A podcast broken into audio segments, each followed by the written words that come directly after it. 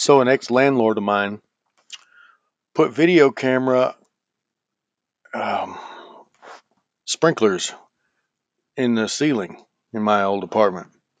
She had sprinkler heads with cameras at the tips, and I didn't know until I climbed up and wrote down the serial numbers with a magnifying glass and looked them up on the internet because they looked odd. Yeah, isn't that crazy? Then I left and I came back and they were gone. So apparently, if they were watching me live and then figured it out, if they watched my video or saw me looking at the thing and looking it up on the computer, they came in while I was gone and took them out and replaced them with real ones. I looked them up and they were from a spy shop in Portland, Oregon.